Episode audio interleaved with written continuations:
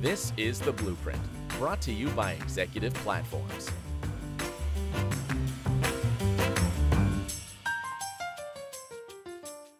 Hello again, everyone. You're listening to another episode of Executive Platform's Blueprint podcast series. My name is Jeff Mix. I'm head of content and research. My guest today is Kevin Shoemaker. He's the director of global trade solutions with Avalara, and we're going to be talking about trade compliance, uh, tax management, all as it relates to supply chain executives. This is a topic I don't get to do very often. I'm really excited for it. Kevin, thank you so much for joining me today. You bet, Jeff. Thanks for the opportunity today.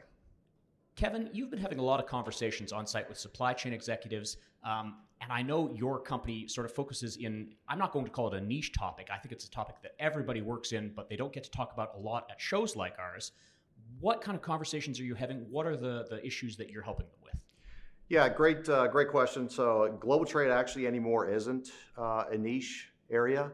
Uh, I've been global in global trade for over 20 plus years now, um, and as you can imagine, it's grown in importance over those 20 years, especially as companies have shipped into more and more countries. And now at Avalara, uh, our cross-border group is really focused on more on e-commerce than it is on B2B. So think B2B shipments.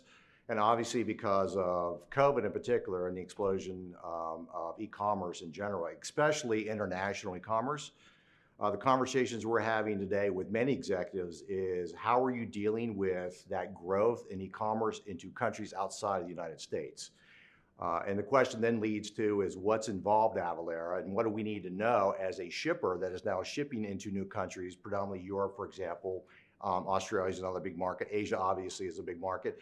Is what do we need to know when we're shipping? In particular, in our case, in the B2C world, the e-commerce world are low value shipments. So what what do we need to know in terms of how does it need to be classified? So what is the HS code, which ultimately impacts what the duty rate is, as well as what are the restrictions getting that product into or out of country um, so it can clear customs. Um, and more importantly, as we all know, thanks to the Amazon effect, it's as you know, you as the as the buyer or the customer want the product, you know, same day, next day. If it's shipping internationally, obviously it's you know it's a day or two or three, depending upon the service level that you pick when you order the product. But what we are doing is we are providing visibility first and foremost for the companies, so the merchants, the sellers, of what the classification should be, what the duty rate should be, but more importantly, what we do is we also provide a duty and tax calculation API at the time of checkout. So when you as a shopper go to the merchant's website and you start adding products to the cart, the experience that many times if you aren't calculating and providing full visibility to what the total landed cost is at checkout, what ends up happening is a very bad, poor customer experience because what happens is if you aren't upfront with those costs as a merchant, what happens is the consumer thinks they're paying for those duties and those taxes and VAT rates um, once it hits, say, the border of Europe. But if they do, if you aren't collecting those up front, what happens is that shipment gets stopped at the border. DHL or whoever the carrier is, for example, calls you, the consumer, and tells you that you owe another 50 or 75 in duties that you thought you already paid. So it leads to a very, very bad customer experience, or worst case, it arrives at your doorstep, same questions asked, the consumer's response many times is, I thought I already paid it, I'm not paying it, I'm gonna, I'm gonna reject the shipment, and I'm either, gonna reject it or I'm gonna return it. Um, and returns are a big problem, as we know, in supply chain. So it's overall, if you aren't using an API like Avalara's Duty Tax uh, uh um, API at checkout, you are setting yourself up for a very bad customer experience. So even at the time of checkout, they may forego the checking out, right? So you've lost the order. But more importantly, if it's a bad experience, it impacts your customer lifetime value. So that customer most likely never comes back to your website and goes to your competitor's website, who could be right um, providing that level of visibility the time of checkout that you're not. So they've just lost a customer. So, the way I'm hearing this, it's not so much, hey, I run my supply chain organization and I have a guy who worries about foreign tax stuff. This is about customer centricity. As supply chain leaders, they're trying to move their business to think more about the customer and the customer's user experience and, and the end result and bringing that customer back. And this is a big piece of that satisfaction level. Absolutely. And again, we're starting to see, I mentioned B2C, but we're also starting to see that same conversation in the B2B world right? I've been with Avalara a number of months now. My previous life, we dealt with more B2B containerized freight. But now, again, as everything is moving online in terms of e-commerce, whether or not it's B2B or B2C, at the end of the day, it's still what's the experience with the customer, and am I doing everything I should as the uh, merchant of record, for example, at the time of purchase to facilitate a smooth, transparent move of that product and that shipment across the border. And what we're starting to see now too is so government's number one, which again have always placed, especially imports in the United States, a lot of scrutiny into what's coming to the United States. So U.S. Customs is very involved and very active with B2B shipments in terms of what's on the entry, what's in the container. Um, that hasn't always been the case with low value shipments. Um, governments around the world, U.S. Customs as well, are now starting to place more scrutiny on what is coming in in that envelope or that small package, that low value shipment. So now you're starting to see more focus, for example, in the Type 321 entry coming to the United States, where Customs has had a pilot out for a number of years, where, where when they do enact uh, that program, it's going to require, for example, shipments coming in from China to provide a lot more information, including the EHS code or the classification so customs knows at the time of entry, on that entry or that declaration, exactly what is in that, in, in that package. So it also works in cases of uh, visibility and traceability, which again is a thing so many supply chain leaders are saying it's not a, a, nice to have anymore. We have to have this to be able to do our jobs. It, it, works in that function as well. Yes. Yes, visibility again is is huge across the board and becoming even bigger. When again, and that's one of the, the challenges I mentioned returns earlier in the B two C world.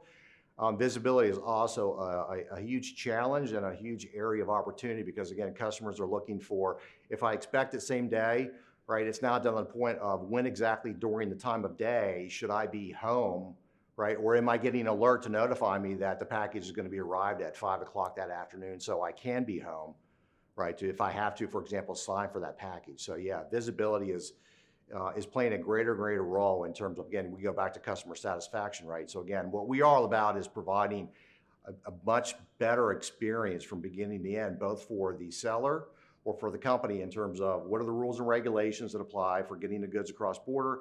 Am I providing a transparent upfront to my customers in terms of the duty rates and the VAT? And then what we're also doing now, which is a which is a, a rapidly growing part of our business, is managing VAT.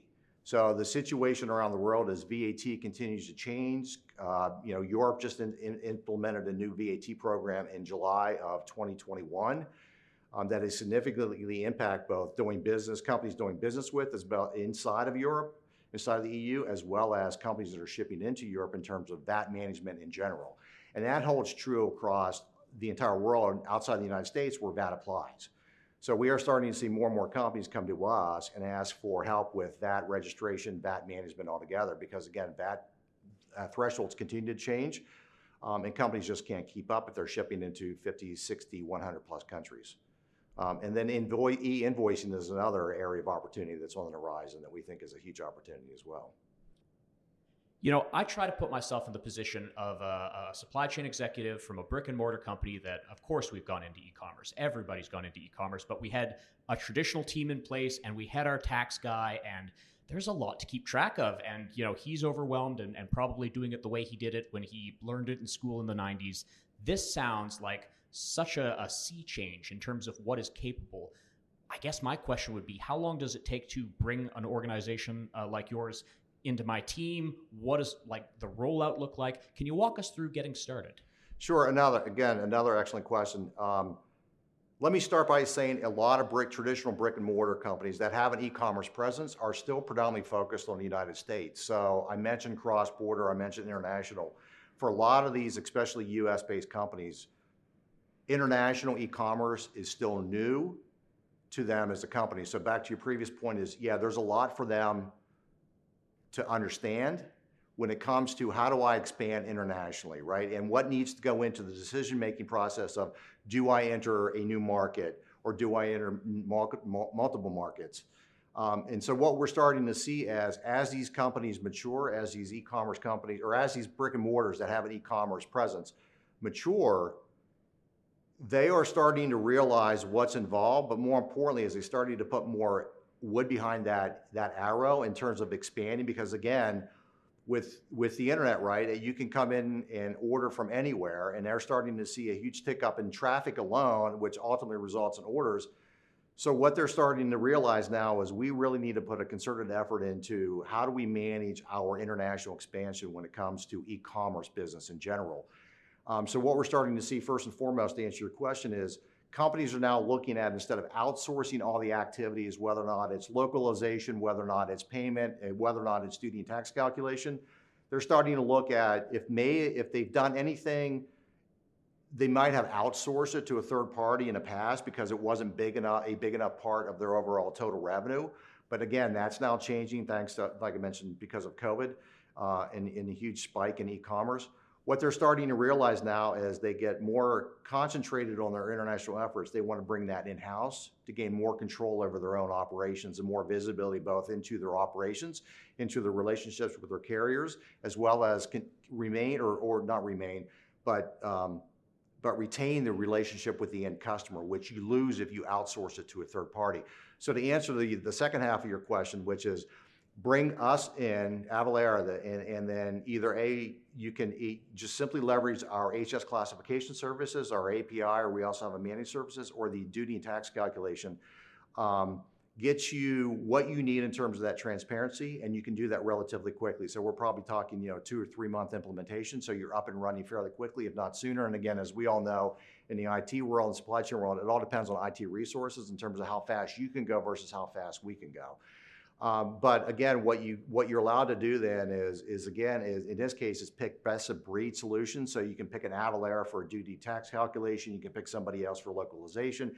You can pick somebody else for payments. Um, and then you've got a best of breed solution or an e-commerce platform if you've gone with somebody, you know, like a Salesforce Commerce Cloud or Magento or have you, and then you can plug and play our solutions and you've got a full suite that you can now roll out in a relatively short period of time. You know, whenever I have a conversation with someone who's talking about uh, a technology that's coming into a supply chain organization that is going to improve everything, I always want to take a minute and, and, just talk about the people in that organization. So again, going back to my brick and mortar, and I've yes. got this person who's been doing our tax stuff and our trade compliance stuff, and this is going to be that person's new tool. How is that person's day to day changing? How how is his working life changing? Maybe his career changing as this tool comes online. Yeah. Um, again, overall, their day to day doesn't change. So let's start with the global trade folks, the people that we that I'm typically dealing with is they they are doing HS classifications today, right? So they may or may not be doing it for new countries, but the process remains the same. Um, same potentially with duty and tax calculations. It's a matter of scope, right? So the, then in the, the challenge becomes is as you continue, because as we know, we're, we're now you know in some difficult economic times, you're not getting more headcount, so now you're being, as always, asked to do more with less. So what happens is, is the trade compliance folks are now tasked with, especially if you're a large retailer, you've got thousands of SKUs. I now need to classify thousands more SKUs, tens of thousands more SKUs into five, six, 10, 20 different new countries because we're now, management has decided to sell in those countries. So it's a matter of, even on the trade compliance, is how do you manage that increase in responsibility and that increased workload? Same on the duty and tax calculation side, same with keeping up the, with the VAT changes that I mentioned. And again, it becomes a challenge internally because again, you've got limited headcount, right? E-commerce is focused on driving sales. They're not necessarily focused on getting across the border. That's where a company like Avalara comes into play because again, because of our long history on the tax side, we already have all the content that you need when it comes to either classifications or the VAT or the duty rates. Let us manage that for you. But then for you as the customer leverage the APIs and the expertise that we can bring to table to help you scale internally without you having to add additional headcount. And that, again, that's a lot of the conversations that we're having now, now which is we've decided to expand. We don't know how to get there. Avalara, can you help us get from a, a point A to point B? And to your answer, your question is, what does that look like in terms of, because everybody's always concerned about how does it impact my job? Um, it's really, we just become an extension of that, either the trade organization um, or the e-commerce organization or both if you're using, you know, multiple services from us. So this really is an ongoing working relationship, a, a business partnership, rather than a turnkey thing where they install your software and then they're off to the races. You, you work with these people on an ongoing basis. Absolutely. Again, it's kind of the nature of the beast, right? I mentioned the classification world. If you're not familiar with it, classifications change all the time. Um, in fact, the World Customs Organization just rolled out uh, the, an update to the tariff schedule, the worldwide tariff schedule at the beginning of 2022. So HS codes are constantly changing. And again, that's where you rely on something like Avalara because we're keeping those updates to the tariff changes on our end so you don't have to for all those countries you ship into. Same going to e-commerce or the duty and tax side is they are constantly changing. I mentioned Europe, for example. um, about the VAT changes in, in July of last year. Um, Australia made changes um, around the same time. Other countries are, again, looking at um, changing their VAT thresholds, for example, or their de minimis thresholds, which again is a topic of discussion even with the $800 de minimis threshold in the United States. So things, long story short, things are constantly changing. And again, that's why the relationship isn't one and done. Um, it's more of a continuing, yeah, you continue to use our, um, our, our technology, but you also continue to leverage the expertise that we bring in-house because we're the ones that are keeping on top of all the changes that are occurring on an international regulatory basis, so you don't have to.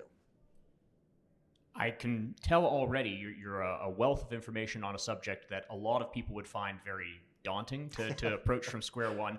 If someone did want to reach out, ask some questions, pick your brain a little bit, what is the best way to get in touch? Well, first of all, you can visit the Avalara website, um, but you can feel free to reach out to me personally at uh, kevin.shoemaker at avalara.com, and my cell phone number is 704 930 9135. I would love to hear from you. Well, you know, I always love when people include some personal contact information because anybody can point to a website. But, uh, yep. you know, I think if you've been listening to this and have been impressed with what Kevin has to say, now you have a way to reach him directly. And I really appreciate him doing that. Um, Kevin, thank you so much for your time today. Jeff, thank you. This has been great. Again, appreciate the opportunity. You've been listening to another episode of Executive Platform's Blueprint Podcast Series. I've been Jeff Mix. Let's do it again soon.